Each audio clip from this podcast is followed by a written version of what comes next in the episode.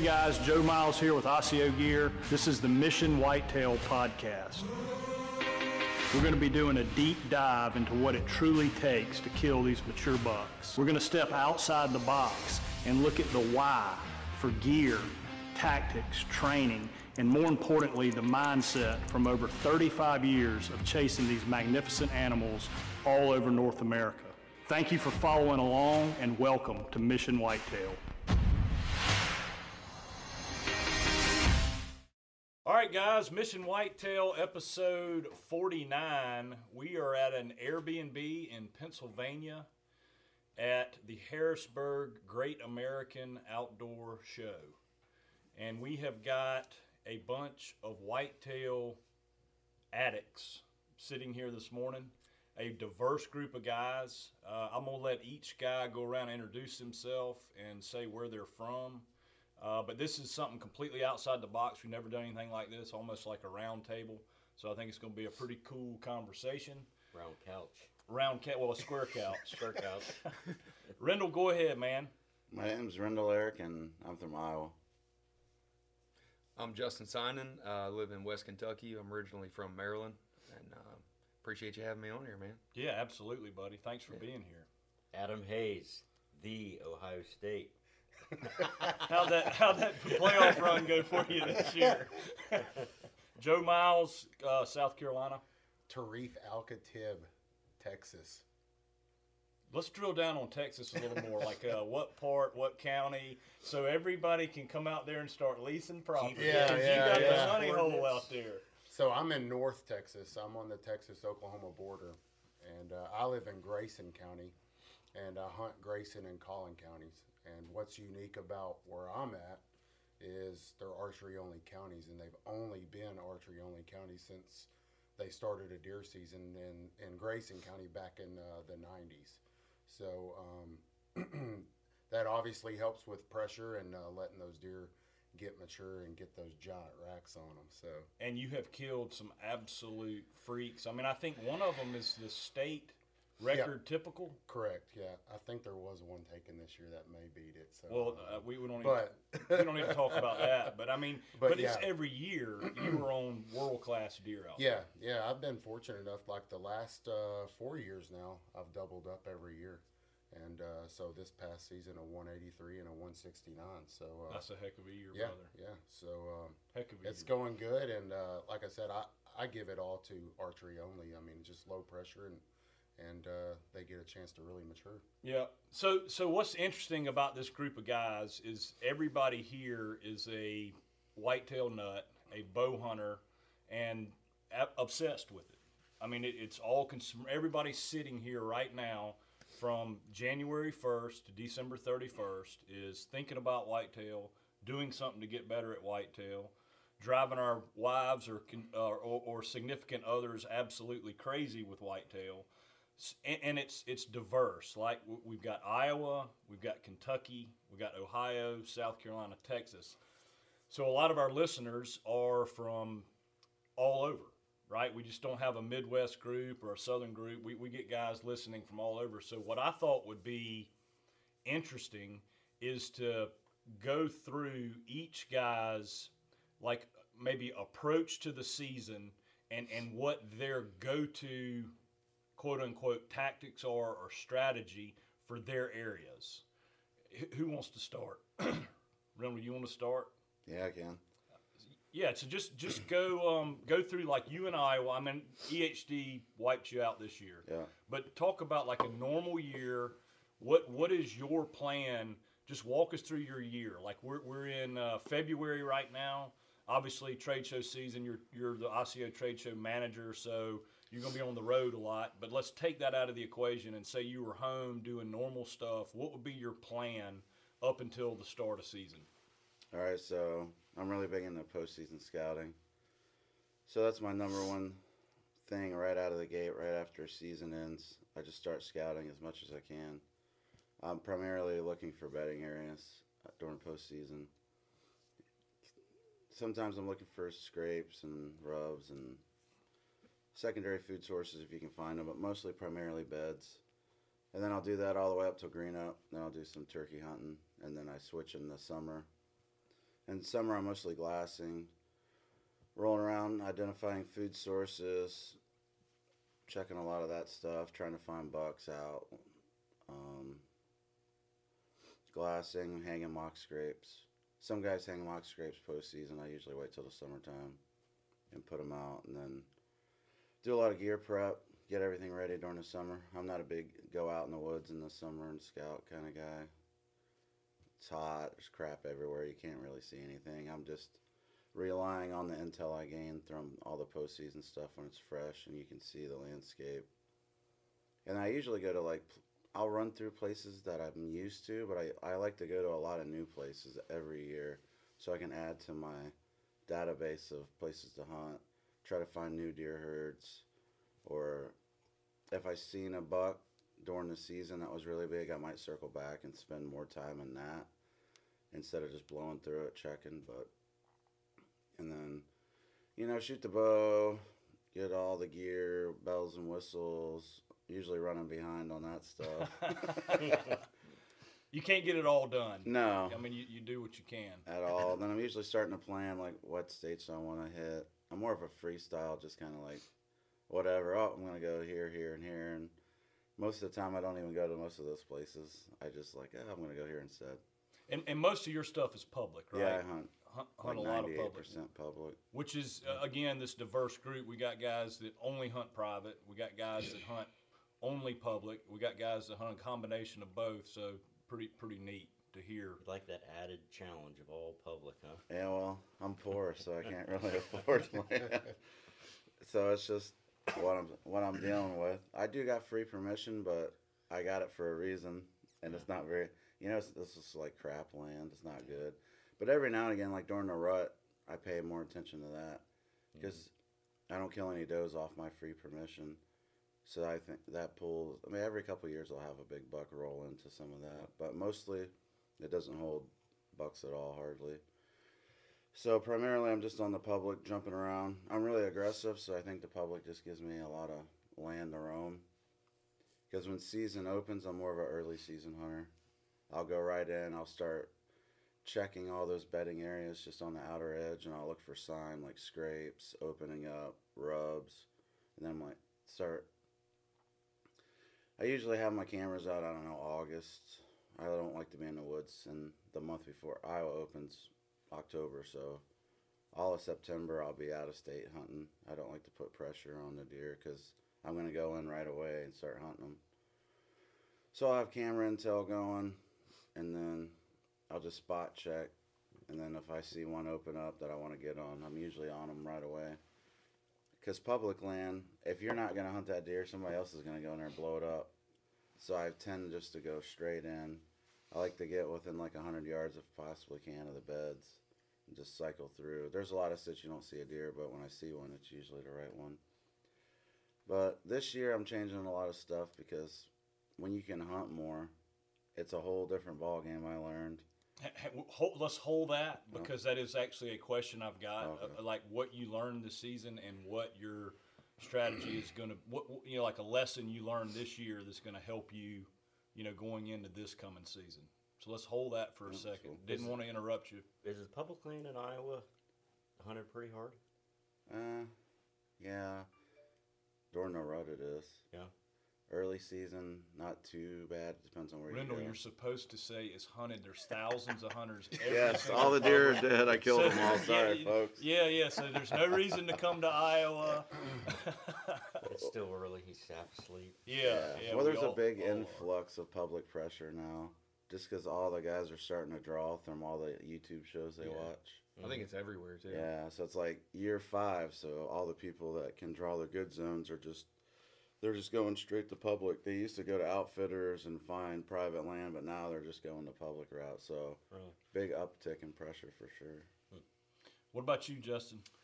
Uh, I try to start the beginning of the year. Um, just try to set my goals. Kind of with having a family, I've I've kind of gotten to the point where I really try to make my plans and try to stick to them.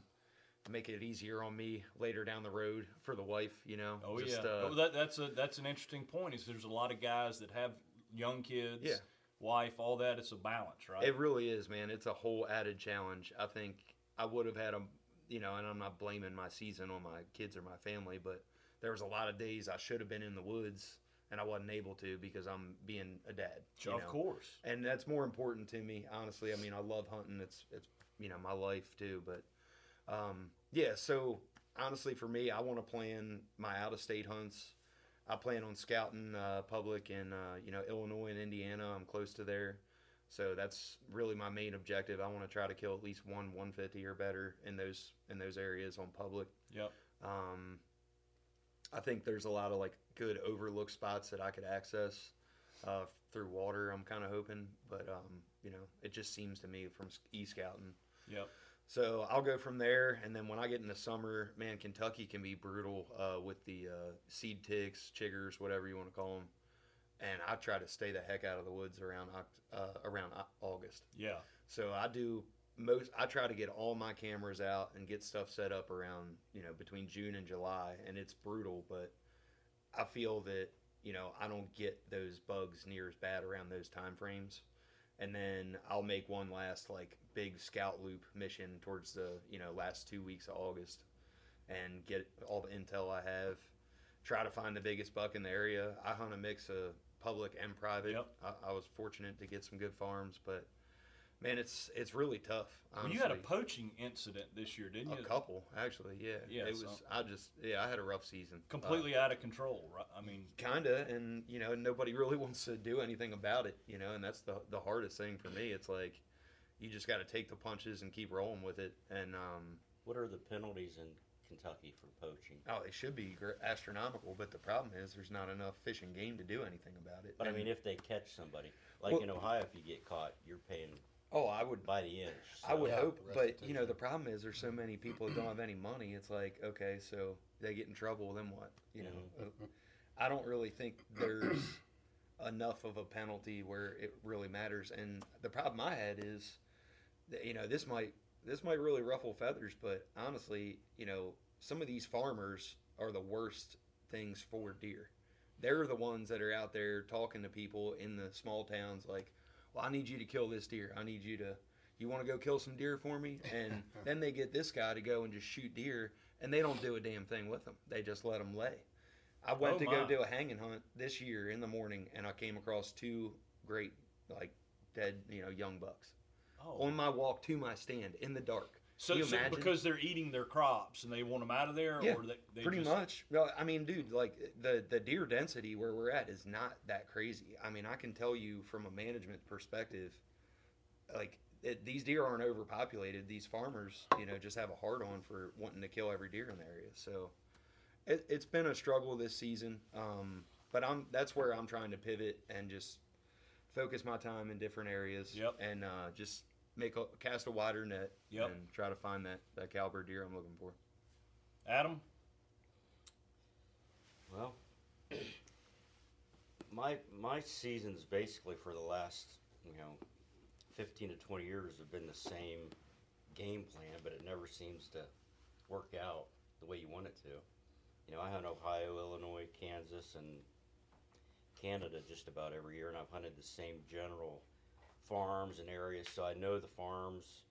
I know from year to year, you know, I have a general idea of what survived and what I'm going to be after you know, and I've I've got into doing you know more of the food plots and the habitat enhancement and you know everything you can do to try to help them along, but it's uh, it never seems like it ever pans out. You know, it's always a strategic nightmare trying to plan stuff ahead of time, and I'll I get you know stands hung in areas that are you know good spots from year to year and you know try to figure out specific animals. But my my ga- basic game plan going into the season is you know having a, at least one target buck you know in each area.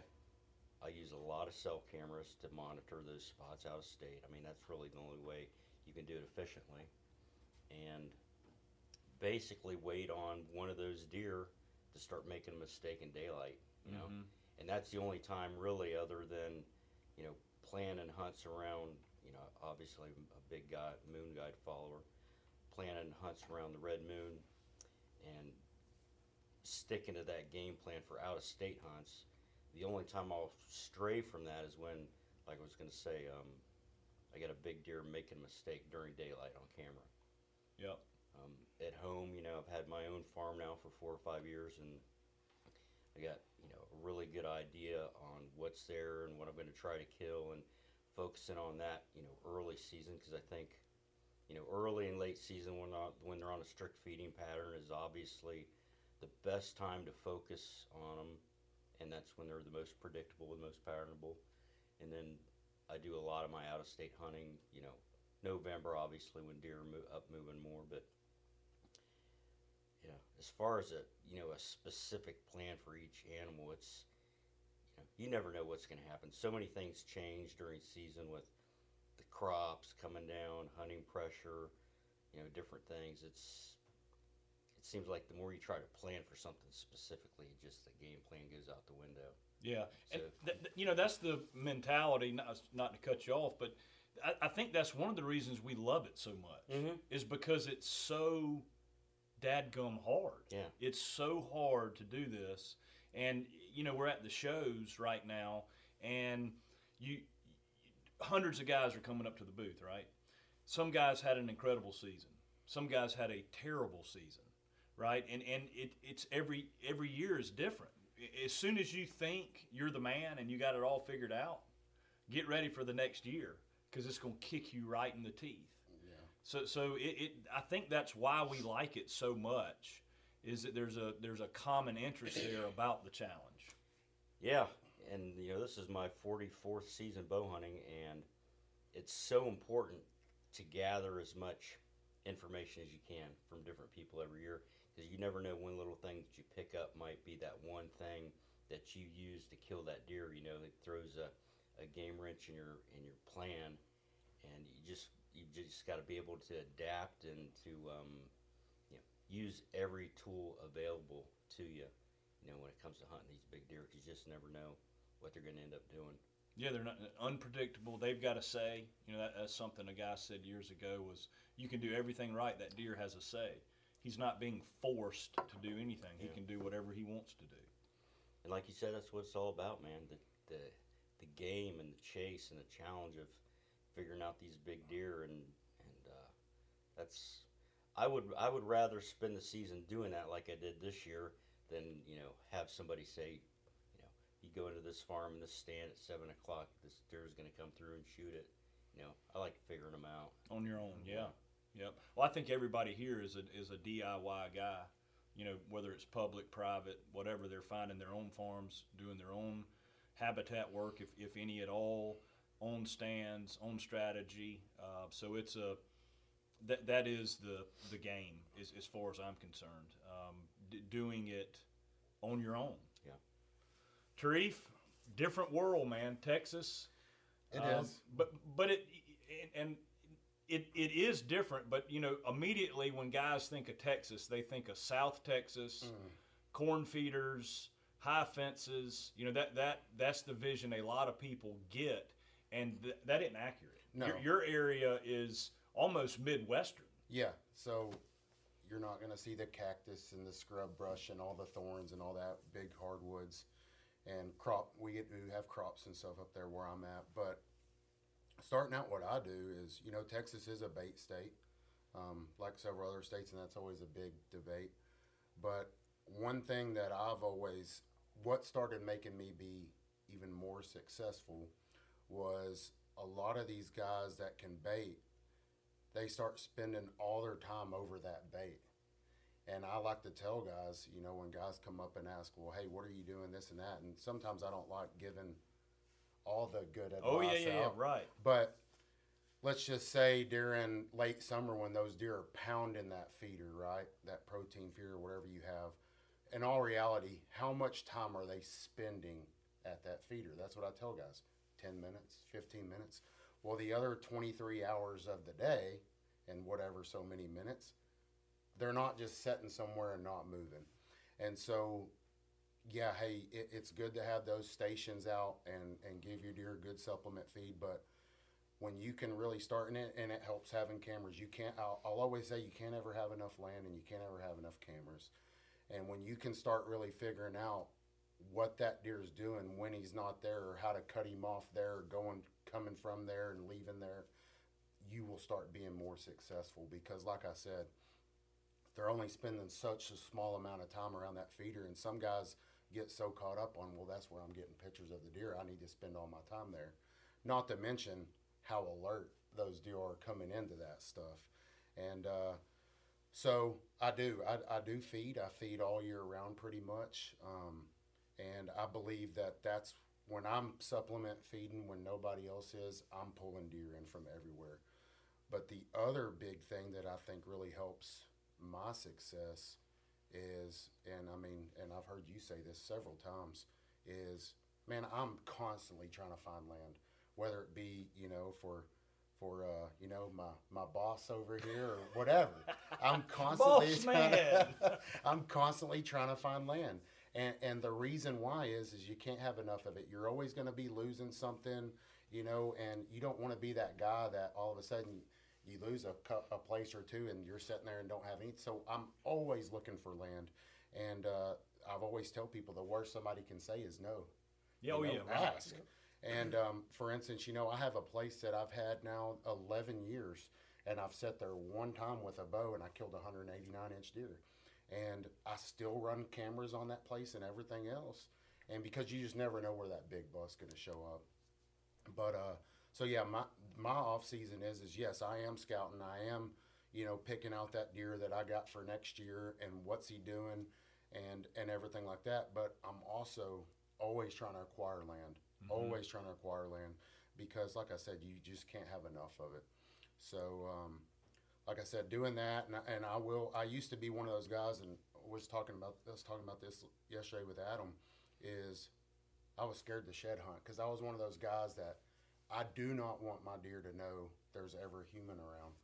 Well, I got to learn that hey, it's not as bad as what you think it is. They're still going to be in there, but so I, you know, I, I do do the shed hunting, and now is the time where you're going to really see those trails where they're beating them down and everything before the green up.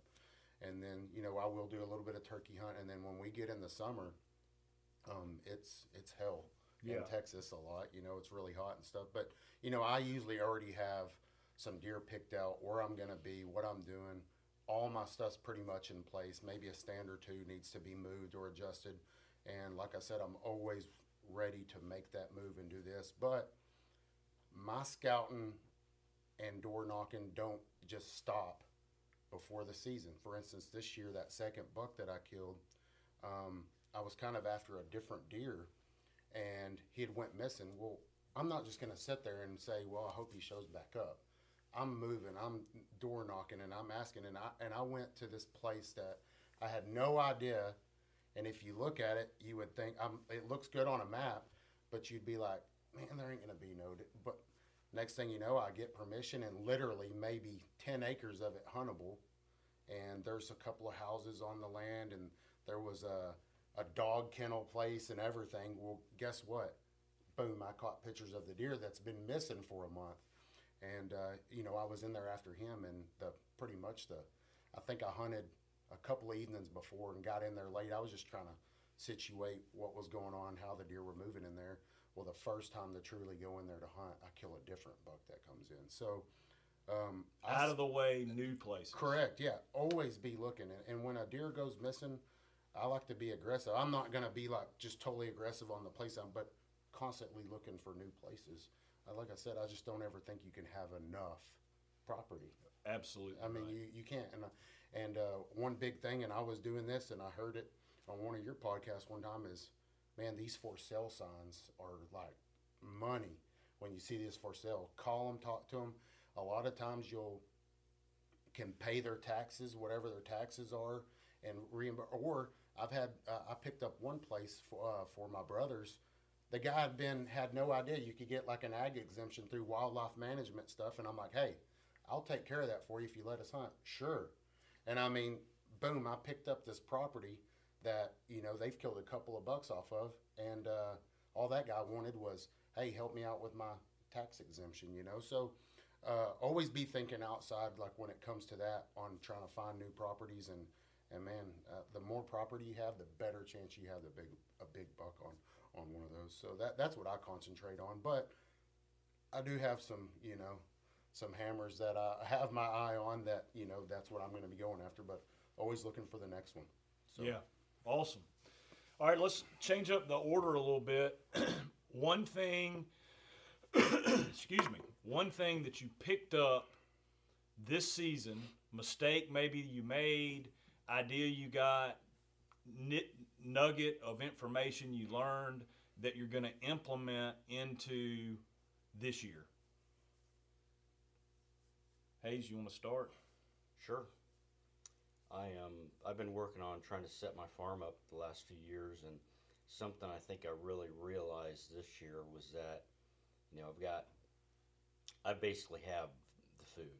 You know, it's pretty much an evening set. I don't have access to the bedding area, and I think what I noticed this year was that I need a, I think they refer to it as like a feathered feathered edges. You know, because I go basically from the timber to my food plots. And I've sat, I don't know how many times I sat back there this year, and I just felt like it's too open. Mm-hmm. You know, the, the mature deer, I had a couple mature deer that would come out pretty regularly, but the buck that I was after, one of the most nocturnal bucks I've ever hunted, showed up one time in daylight. And I just felt like I've got the food and all the deer are coming out, but I don't feel like the mature bucks feel comfortable enough when they come out and I think I need to add cover to it around the edges. So I'm planning on putting some kind of like a quail strip around the edge of everything. And the more people I talk to over the years, there's a there's a very common theme going on that people are just over managing their property. They're creating these perfect properties with all the food and everything 98% of the deer want, but it's not the not the deer you want to kill. Yep. You know, those that two percent of the deer in the herd that you want to kill don't want to be around all those deer for, you know, fifty weeks out of the year. You know, and no matter where you hunt, the the cover, the CRP, that's always where you find the big deer. So I'm thinking I need to back off a little bit of what I've got as far as food goes, put a little bit more cover. So you know, when you're out there in the food plot, it's not like an arena and you know you're just out in the wide open. I want it to to add more cover around the edges and you know make it feel a little bit more secluded. So maybe they they feel a little safer coming out in the Yep. open. Yeah, that, that, that old man doesn't like going to the to the shopping mall, the crowded teeny bopper shopping mall. When you Mhm. create that shopping mall where everybody wants to go, that old man, he's like, man, I ain't going in there. I'll go in there and find a girl every now and again, maybe at night. But yeah, you, you break it up and, and get more. I mean, so that that seems to be a real universal thing. You know, Chris Seymour, you know, he he's an outfitter in Kansas and has probably seen as many giant deer as as anybody. You know, mm-hmm. he's got he's got thousands of acres that he runs cameras on and everything else. And we had him on the podcast, and I asked him. I said, "What is the one piece of habitat that you would look for for a big deer?" And the first, I- I mean, it wasn't. I didn't even finish the sentence, and he said CRP Yeah.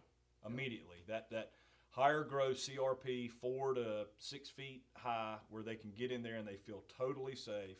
That was the habitat that he would look for. I've hunted everywhere from Ohio to Alberta, you know, and it doesn't matter where you're at. That's where you find the big deer. CRP. is CRP. so I think you have, you want to have just enough food that you don't run out, that the deer don't wipe it all out, and probably more cover. Yeah. I think if you've got better cover than your neighbor, you're probably going to hold mature deer. The guys manage these farms, and they got you know the most beautiful manicured farms you've ever seen in your life. But their neighbors are the ones killing the big deer. Yeah. You know, because those big deer are out on the edges and the outskirts of that stuff. Yep. They don't want to be around all those deer. So No, that makes good sense. Justin. Yeah, just to relate with Adam on that, I made a mistake in my own property, and I decided to make a big food plot and cut out about two acres of you know tall, like not CRP grass, but like almost frag grass. First year I lived there, had tons of mature deer. Second year, hardly any. And I'm learning that like I need to go back and you know plant some of these cover grasses and limit the amount of food plot I have in that, that open area because it, it totally changed the, the way these deer use that property. But It's almost like the cover is more important than the food. it is. It, and I had so many more daylight pictures of good bucks uh, using it too, which is really surprising to me. Yeah.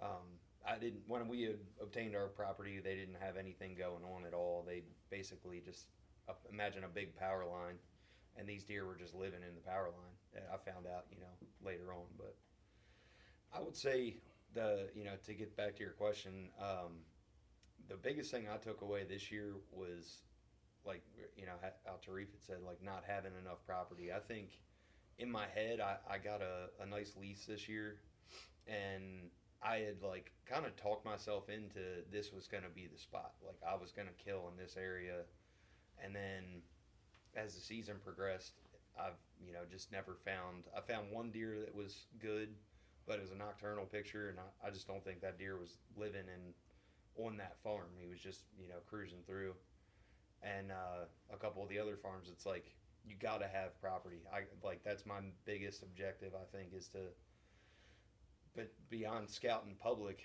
to try to lock in some other small properties on it. Me and Tarif were talking the other night about just you know it doesn't matter if it's ten acres, man. Like if you get- Diversify. you get, Diversify. that right, right? Yeah. Yeah. and and I was really good uh, younger, you know, in my beginning of my hunting career, like knocking on hundreds of doors. And you know, now that I live in Kentucky, I feel like there's more good people and more open to, to hunting than there were like in Maryland where I'd, I'd actually grown up. And I don't know I'm looking forward to it man. It's uh it's I, I love being able to scout new ground and hunt new ground and figure a place out so Yeah. that's my that's my big takeaway Not stacking all your eggs in one basket. I want to have at least yeah I want to have at least like three quality bucks to go after that's kind of I'd be happy with that that way I can rebound and you know if I blow blow it on this one I can Yep. hop right on the other one and I just want to get it done early this year 10 4 Tarif.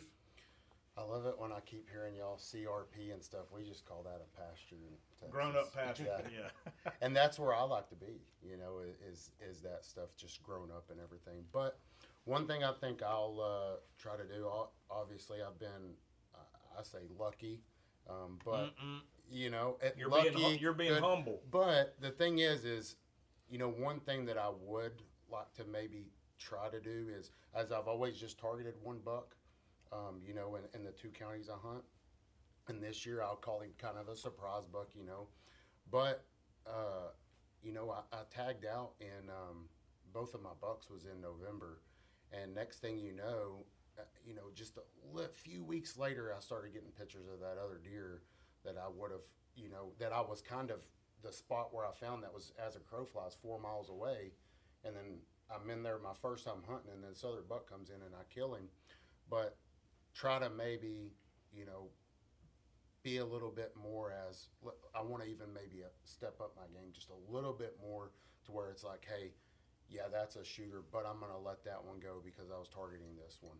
And uh, but you know, even me, I'm still I like to call myself young at 37, but and and I've killed I've been very fortunate to to kill some great bucks, but um, you know, to try to you know follow more like you know Adam will sit there and let a 170 inch deer walk by sometimes, you know, and. Uh, He didn't this year.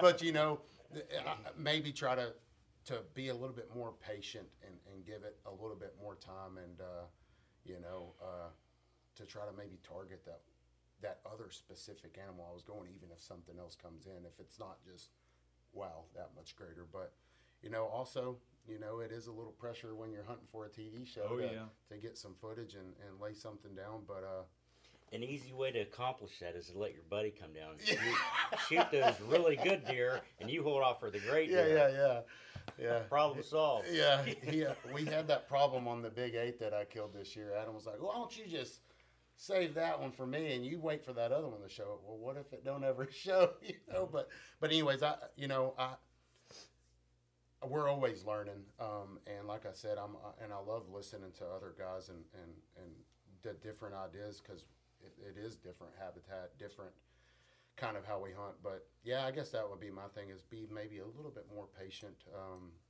even though I've, I've had great success and and to just you know hunt hunt further into the year.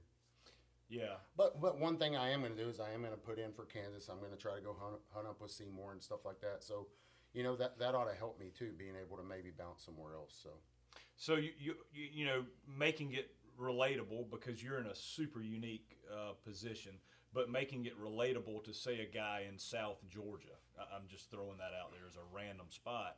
You, you're saying, man, if you if you've got a what what you you would concentrate on is if you've got a target buck, stay the course. Of course, stay yeah. the course, stay the Yeah. course, stay the course, because even as you can, Adam, as you can attest to, uh, it can happen on that target buck the, the last two days of the season. Yep. Like Illinois last year for, for you. You killed that giant and you passed a ton of deer and all the way. So, so stay, stay Yep. the course, stay the course, follow your goal.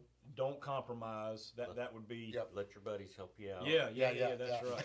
Yeah, we got a lot of buddies on this couch that would be happy to come to the bow. Well, you know, Hunter I did Couch. have that. For instance, there was one deer this year, super killable. Got some great footage of him, super mature. And I'm like, hey, Adam, what do you think about this one? He's a, you know, 100 mid 150 inch buck. Nah, you know, so you know, Texas is a long drive for a 150. What a snob! what an absolute snob! so yeah. Uh, all right, Rendall, what about you, buddy? So, man, I learned a lot of stuff just hunting a lot more. Totally different world arena. Um, so, like I said, I do all the early season hunting, and I talk a couple of. I know a lot of guys in the industry. I talk to, pick people's brains. I feel like I never want to get stuck in one thing, so I'm always learning, and I'm willing. I'm willing to destroy a season sometimes just to try like new tactics and things. But uh, one guy was like, "You're gonna get burned out, man. You're gonna get burned out," and I just didn't listen to him. So I was like, September, I'm in 105 degrees, and then I'm in October, and I'm going every day. And then, man, you did mentally, and you get got the EHD. Man, that wiped out on my target bucks. That was heartbreaking. Dead deer everywhere. So now I'm just like, I got too stubborn, I think, and I just dug my heels in. And I'm like, I'm gonna will myself to find a buck to kill in Iowa. And then I was bouncing out of state to do some other hunts, but I learned that early season hunter, if you're targeting, because targeting mature deer versus just hunting is totally different game. Like just hunting's a lot easier. If you're targeting that older mature deer and you're hunting early season, it is so many hours, miles of scouting. So to think you're gonna jump to three or four states early season and just knock down like three or four mature bucks probably is not happening at it's all. It's easy to spread yourself Yeah. too thin. Too thin. Yeah. yeah. So, changing that to just focusing on Iowa, which I think I'm going to have to shift my range, go further out just because EHD. There is some research and some opinions that say, like, I passed some really good deer in Iowa because I was chasing some, well, you know, just holding out, you know, that the deer really blow up. The competition for resources isn't there anymore. So the deer that do live just explode. So I want to keep tabs on a lot of that, but I'm going to go to different areas of Iowa, put in the work, and then uh, a guy you always talk about, Bobby Worthington. I've really been diving into his uh, philosophies, and he has a lot of similar thoughts and things to what I think, but he all transitions. He's a more of a rut guy, and I'm not afraid to admit it. I, am a horrible rut hunter. I move way too much. I do all that mobile hunting stuff with the saddles and tree stand. And uh, he really believes in like funnels and persistence and setting up. And I'm like half a day in the rut and I'm gone to another one and I'm here and I'm all over. So I think I'm almost too mobile. Even early season, I'm way. I think I move around way too much. Like I'm not giving it really time. And the public land aspect's a little weird because I feel like I got a lot of pressure to get in there first. So sometimes, you know, I make mistakes. I might blow the deer out instead of waiting. But I do notice, like, you see way more deer during the rut. It's just a fact. Yep. So I think um, pacing yourself out of the gate, like September, maybe go do something fun, like mule deer hunt or whatever, and just kind of pace through and not hunting every single day of the season too. It's That a marathon, not a race. that was brutal. Body conditioning, whoa! Like man, hunting every day, what it hell of a grind, especially what I do, like hiking in miles and miles out every day, all weather conditions. Some of the equipment I was running really jacked me up. So, uh, equipment variables, learned that. Like, probably during the rut, you don't want to sit in the saddle for 140 hours, you know, 10 hours a day, two or three weeks in a row probably want to sw- switch it up. So I got a tree stand now. Yep. So enter, integrating that, and then just learning all phases, because when you, you know, when you're more blue collar and you can only hunt every so many days, you don't get burned out as much. The mental aspect, because the mental game, man, you know, I tend to be kind of negative, I guess. No, So- not Yeah. the big guy. so when you're I not don't believe that. when you're not fresh mentally and you're hunting big deer, you're gonna have issues. yep. Because when I started getting burned out, I started making really dumb mistakes. I wasn't because you gotta be locked in every single sit, and after a while, man, you just get mentally burned out. Start second guessing yourself. You're Yeah. just going through the Yeah. motions then. And then I'm just chasing my tail because I'm like, oh, this isn't working out. What am I doing wrong? And then you start going through all these rabbit holes. But yeah, pacing yourself and then learning just all the phases like late season through all that. You know, they're all totally different games. So, like all my vacation time before, I'd just put it early season. And then, you know, I'd just mostly work through the rest of the year and just hunt when I could. So now it's like I can do it all the time. So it's like, all right figuring what that looks like. And then what states you want to hunt and stuff like that. I jumped all over, wasn't very efficient in where I hunted. So now I'm mapping it out where it's just short runs out. So if I got a camera somewhere and I notice something, I can just make a quick run out instantly. Like I got two honed in on like I got to kill in this state before I leave. And then it doesn't, it's, man, three weeks in, you're just stuck in this state. And you're like, oh well, this other state was hot, and I was here, and it sucked, but I could have killed over here if I would have been there. Yeah. So it's like trying to draw Kansas, hunting Iowa, starting. I want to hunt Illinois now every year, trying to get like in Oklahoma, and maybe some, you know a couple other states we talked about, like chasing the rut, Yep. dropping down like Don't say it. Don't say somewhere out in the ocean somewhere, Yes. Iceland or Yes. something. But. Thank you. so yeah, chasing the rut, you know. stuff like that. Um, money. So I pretty much hunted on like thirty dollars for three weeks in November, which That's all going to change. We're, we're at the Harrisburg show. You're good. going to sell more Osseo in the next seven, eight days, and So yeah, just like bill your coffers up. I was like, oh man, it won't be that expensive, but man, gas, Oh yeah.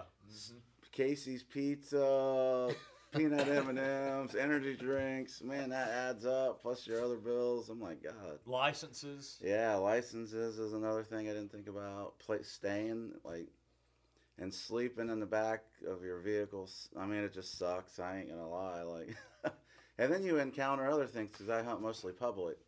So then that adds a whole new aspect because he spends a lot of time knocking on doors, and I I do not like that. I don't like. I don't want to deal with people. Like, you know what I mean? Yeah, I know. You, you, he's the sales manager for trade shows. deal with He doesn't like, I didn't see that on the resume. But yeah, he, he knows what I mean. Yeah, I Like, know some exactly. guys are How really thoroughly did you go over No, I- all I- this I- stuff yeah. before you The- hired the You me? know light you're gonna have to talk to people to sell. some Yeah, stuff. yes. Yeah, Exactly. don't drive on my fields. Don't you can only hunt on these days, or the guy gets mad at you because you kill a big deer and he kicks you off, or his second cousin Bobby Joe's sister gets access because you killed a big Hey, deer. guess what? Then you just move to the next. Yeah, place. you done killed but it. it, to me, it's like a lot of time to do Yeah. it. So I put my more time into scouting Yeah. and just deal with all the yahoos on public land, which is I don't know how I do that. Yep. I just have patience for that for some reason, but they do mess up a lot of. I've had a lot of hunts destroyed, and I've been on big bucks, and they get blown out and stuff. That's the public land game. Yeah, so it's just finding. It's the same thing he's doing, just finding as much land as possible. But public land, I feel like I'm just free to roam. I Yeah. can show up when I want, hunt when I want. I kind of know what other people sometimes you're hunting people, not you know you're not shooting them, but Tarif hunts people. Yeah.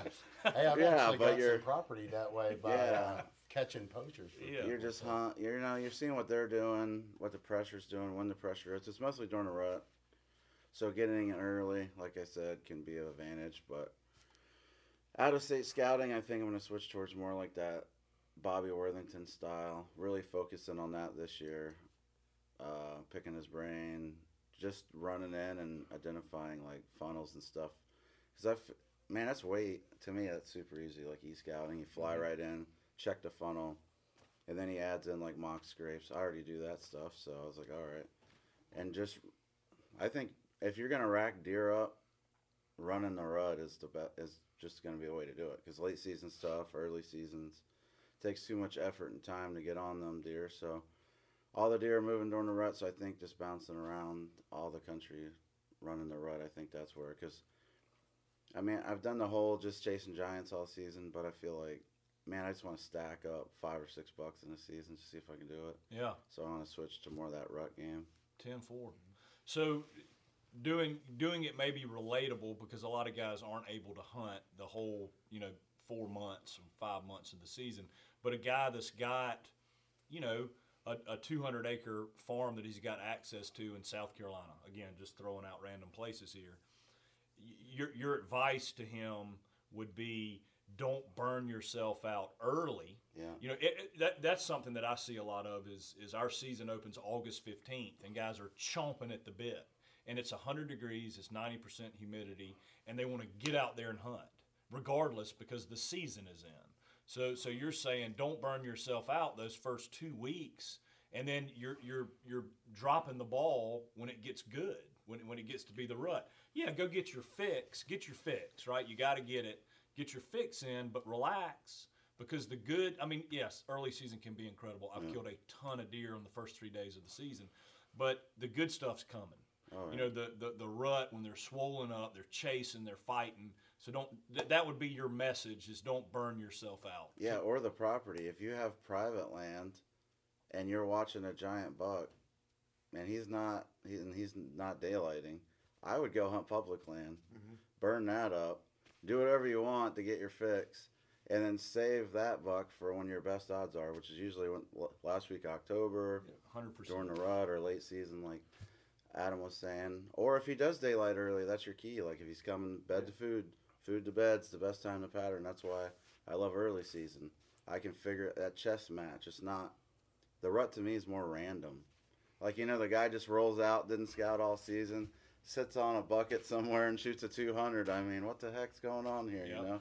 But early season, you know, I can roll. It takes a lot more precise you know you're playing that whole game and that the game to me is the favorite part of hunting without a doubt Well, well, that's where, you know, not trying to sponsor the Moon God or anything here, but hey, get in there when the time's right. I, you know, Adam has always preached that, and, and I truly believe in it. Is your best time to kill that deer is the first time in, and that doesn't mean Adam don't.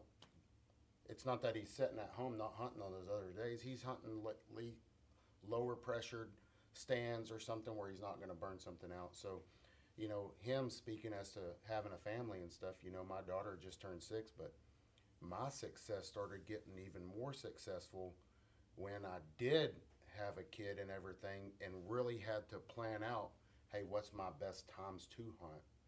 And I've hunted li- lower hours mm-hmm. and I've been more successful by going in only when it's right, you know? So, that's a really, Uh, Toughest good- part of hunting big deer is actually Is not, not hunting. hunting, The, them the patience. until you got everything Yeah. stacked in your favor. yeah And, and, and I get it. A lot of guys, if they've never had a picture of a giant buck, man, they're like, "Oh my god, I got to get in there and kill him." War. I'm like, when am I gonna kill him? You know. And so, I mean, and that's where that moon god. I'm ta- talking. I plan right now my vacation out around that red moon, and that doesn't mean oh all of a sudden he starts daylighting. Oh well, no, I'm not gonna. No, I'm gonna go in, but plan your vacation around the moon god, or your out of state hunts around that moon god, and and less is more. The the the the first time in's your best time to kill that deer. Why do all this work traveling around, you know, everything you go through every year to find a deer, to scout, figure him out, find the best place to kill him, and you know the right place, only to go in there at the wrong time and screw it you up. know, Yeah. and screw it up. Because every time you go in and you don't get it done, it just keeps getting tougher and tougher. Yeah. Because they're going to start picking up on this and that and the other thing.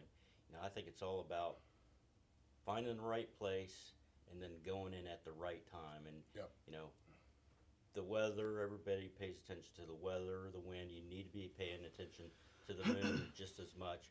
Any of those factors can get a big deer up on its feet moving, but it's when you start combining the right wind, the right moon, the right weather pattern on a specific night. You get two or the three of those factors lined up on the same night. That's when Yep. things get bloody. I, I seem to have like this battle in my head, and I'm sure some of you guys can relate about everybody pushes being aggressive, being aggressive. You, what are you gonna do? You seen that deer do this? Are you gonna sit on your ass and wait for him, or are you gonna go make it happen? And I have a hard time, and I know Rendall can relate to this, with having a freedom of a schedule. Like I've kind of created my job situation so I can hunt more, and I think it's hurted. You know, it's hurting me because it's like okay well i'm available to hunt this this evening and it's good the weather's favorable the moon might be right and then you know i think i'm putting too much time in it sometimes when i need to be sitting back and it's like how do you balance that like i know adam you've probably had a, a more flexible schedule than some other people like I'm not. I'm not saying don't hunt Yeah. when everything's not lined up, but like like Tarif was talking about, when you know where you need to be to kill that deer, Mhm. wait until you've got a good wind or a good Right. moon or a combination of things that's going to increase activity for that night before you go in. Yeah. If it's not, if everything's not lined up, I'm not sitting at home watching TV. I might be, you know, hunting at another farm, another deer, or in an observation stand a few hundred yards away from a spot, watching it develop. You know, Yeah. trying to pick up on something. Mm-hmm. or, or that's a good time for family. Yeah, Right? Y- yeah. You know, I mean, you, you you talked about young kids, young Right. family. You know, if it's if it's not right, there's your balance. Right. Yeah. You know, yeah, I got a giant in here, mm-hmm. but the conditions aren't right to kill him. Yeah, yeah. And And, so I'm I- not saying I'm gonna push it if the conditions aren't perfect, but like I had a battle this year with this this one buck I wanted to kill, and it's like the wind's in my favor, but he's using the farm where the wind's in his favor, and he's mm-hmm. hunting the opposite end. Well, the weather's only good for a couple days, and then the wind's shifting around. Like, okay, do I get aggressive and go push it, or do I wait for that wind to be perfect?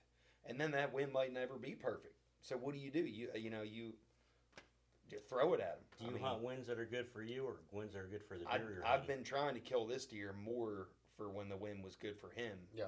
and it just didn't work out. Like and, and and the hardest thing I had was hunting a food source and trying to to catch him. Imagine the food source is in a rectangle and your the bedding is on the north end, and I'm trying. To, I've got to let all them deer get past me, and he's the last one to come out. So.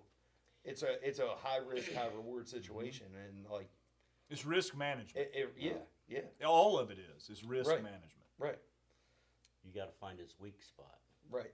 Boy, it's it's hard, man. I li- I feel Well, like it's not easy. yeah, these Yeah. deer, this especially this buck, he bedded all over the freaking place, and it's like, well, oh, this is where he's bet. You you know, he was th- he's there every once in a while, but he ain't there every day. No, that that is. Yeah, it's not like cookie cutter bedding. No. Like they're Mm-mm. they bed in a lot more spots than what mm-hmm. people Yeah. think.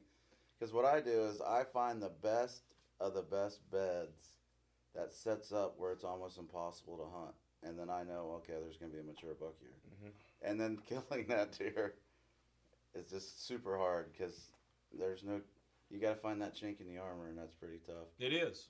It- But based off of what he was saying, I think it's all experience. Like when you can hunt more, it's you got to learn that. All right, when I was only could hunt three days a week, I hunted no matter what, any weather, wind, and then now that I can hunt all the time, it's like you almost feel pressure to go. Yeah. Like, dang, I could be hunting right now. What the hell am I doing? Mm-hmm.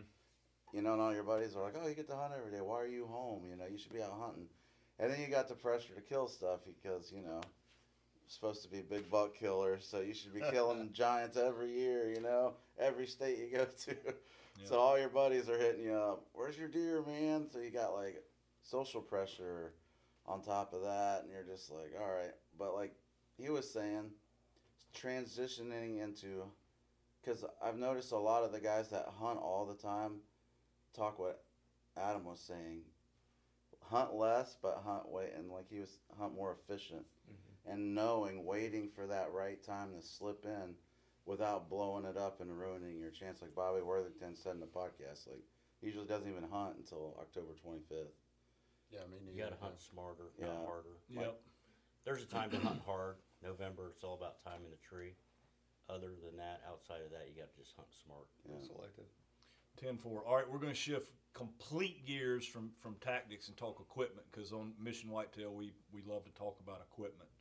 Um, and while I've got you guys here, I think it'll be interesting for the listeners to talk arrow and broadhead. So, simple question, I think simple answer. Tarif, maybe we'll start with you. Are you a heavy arrow guy, a light arrow guy, and are you a mechanical broadhead guy or a fixed blade broadhead guy? I'm kind of a medium. Medium Weight. weight. Do you know your Uh, weight arrow. by chance? Yeah, my hunting setup is 453 grains. Yeah, I I, I would say that's on the, the moderate to lighter side. Yeah. Yep. and uh, fixed blade all the way. Fixed blade all Yep, the way. Radical broadhead. About Adam. a 450 grain, about as light as I can get w- for my whitetail setup Yep. with a fixed head. I go to about 650 for elk, Mm-hmm. you know, bear heavier. Yep. But yeah, strictly 450 grain, fixed blade head. Yep. 500 grain arrow. I like the small diameter shafts that are a little bit thicker. Um, I feel like 500 is that perfect medium for whitetail. I took an elk with it this year too, which is great. A giant elk, by the way. Thank you. Congratulations again. I've Thank said you. that like 15 times. I appreciate it. I remember when I got that picture. Good gosh, that was a heck of a bull. No, thank you, man. And I've I've been a huge fan of the QAD Exodus head for a long time. But Rendall talked me into trying the uh, the G5 Mega Meat, so I'm excited to try to take one with that this year Gotcha. or next season. Rendall? 500 grain full shaft, and I like the micro diameter arrows too. Mm-hmm. And then I run either the G5 dead meats or the mega meats. Yep. What's your draw length? Like 52 or something? No, it's like almost 33. no way. Yeah, I'm like 32 and three Yeah. quarters or something. Full shaft. Yeah, full shaft Full arrows. shaft. Hmm. Speed is key, in my Speed. opinion, Yeah. when it's dealing with whitetail. Yeah. So that that's that's to me that's pretty neat. Um, we we t- today's trend, or or I think it's actually starting to the pendulum starting to swing back a bit has has been heavy, heavy, heavy, heavy.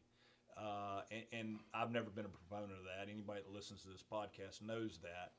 And and it, th- there are some serious big buck killers sitting on this couch. Every single one of them is less or, or 500 say Or five less. 500 or less Yep. on their total arrow weight and then broadhead um, you know i've always said you, you can debate both sides of that i completely understand why you shoot a fixed blade i completely understand why you shoot a mechanical and there's arguments for both sides of that but synonymous in the group 500 or less on, on the arrow weight and, and that's from elk um, you know that, that you shoot but but we're specifically talking about whitetail here and i think it's a, a trajectory thing and a speed to the animal thing Well, your Close your quarters. test that you did was the best test I've seen done with all that compressed cardboard. yeah You, I mean, there's no way to manipulate it to be one way or another, and speed was better. Well, so, so that that's you know I don't have a dog in that fight. Yeah. Um, you know, Mission Whitetail, Joe Miles. We're, we're not sponsored by a broadhead company. We're not sponsored by an arrow company. And there's there's nothing wrong with being sponsored by an arrow company or a broadhead company. I didn't. I, I wanted to know Yeah. right uh, the, the the weight of the arrow because every every arrow company makes arrows from 350 to you know you can get them 750 build out so i wanted to know really is this heavy thing the way to go because we saw so much of it and, and for whitetail now if i'm hunting a hippopotamus in tanzania Right. th- then, then maybe I do need a thousand grain shaft because I, I do believe you can get a little bit more penetration out of a heavier arrow. But for whitetail, man, the way they jump the Speed, string speed. and, and the trajectory in woods when you've got limbs to shoot over and all that, it, it's eye opening. I did a test where we shot a paper jig and we shot a 450 versus a 650 and we got out to 60 yards. I couldn't get the jig high enough for the arc of that 650 grain air. I couldn't even show it. Mm-hmm. We, we had it on tires and bricks, and you know it, it was 20 feet up in the air because we did, we set it up at the halfway point at 30 yards. Yeah, and if you have a giant buck rolling in the rut, running in, and you don't have time to get up there and range him, I don't want to be off by three yards and totally Correct. miss the buck. Correct. Right. Absolutely right. Guys, I wanted to hit one more question, and maybe we can do it ultra, ultra quick uh, because we're, we're up to an hour and we got to get to the show. Everybody's got to get to the booth. If you had to shoot a 150 inch deer next season, which is a, a lot of us sitting here or, or looking at a trying to find a deer like that or bigger. So, so maybe this isn't the, the absolute best question, but where would you go and when would you go there? You, you've got one place to go, only one one place to go, and you've got a seven, eight, seven to ten day vacation to go do it. Rendall, fire away. I'd go to Iowa, probably zone five. Let The me write that down. third week in November, right before Thanksgiving. Uh, probably a favorite farm I got in Kentucky uh, between November 4th to the 10th. Sharif's house. Adam's not even putting his camo on. Uh, probably home. Ohio. Yeah, probably home. I'd go to one of my farms and uh, I would be there that first week in November is what I like. So that's that's pretty darn interesting. Everybody sitting here except me is going to stay at their home place and, and, and hunt the deer right there at home. Obviously, I am not going to get on a 150 in the state of Yeah. South Carolina. So if it was me, um, and we got a lot of Southern guys that listen to this, and tags aren't an issue, like I know I'm going to get drawn, I'm headed to a rut funnel in Kansas from November 7th to the 17th. That would be my 10 day. That would, be, and I would. I thought rock. you were going to pick South Texas. Mm, You're Mexico. automatic down yeah, there. yeah, yeah. yeah. It, it is good down there. um, Mexico. Kansas is your Yeah. favorite, huh? Kansas is my favorite for sure. Nobody said South Carolina. Nobody says Imagine that. Boys, thank you all very much. Appreciate this more than you know. I, I think this provided a lot of value for guys, and we, we ought to do this again sometime. Um, maybe we can do it by Zoom call or something like Yeah. that. It'd be cool Sounds to do good. it. Hit up the Osseo booth, Ed Moon God booth. Yeah, if yeah, there in you go, PA. guys. It- Amen. yeah, that's right. Yeah. Thanks for having us, man. Yeah, thank you. Good deal, boys. Enjoyed it.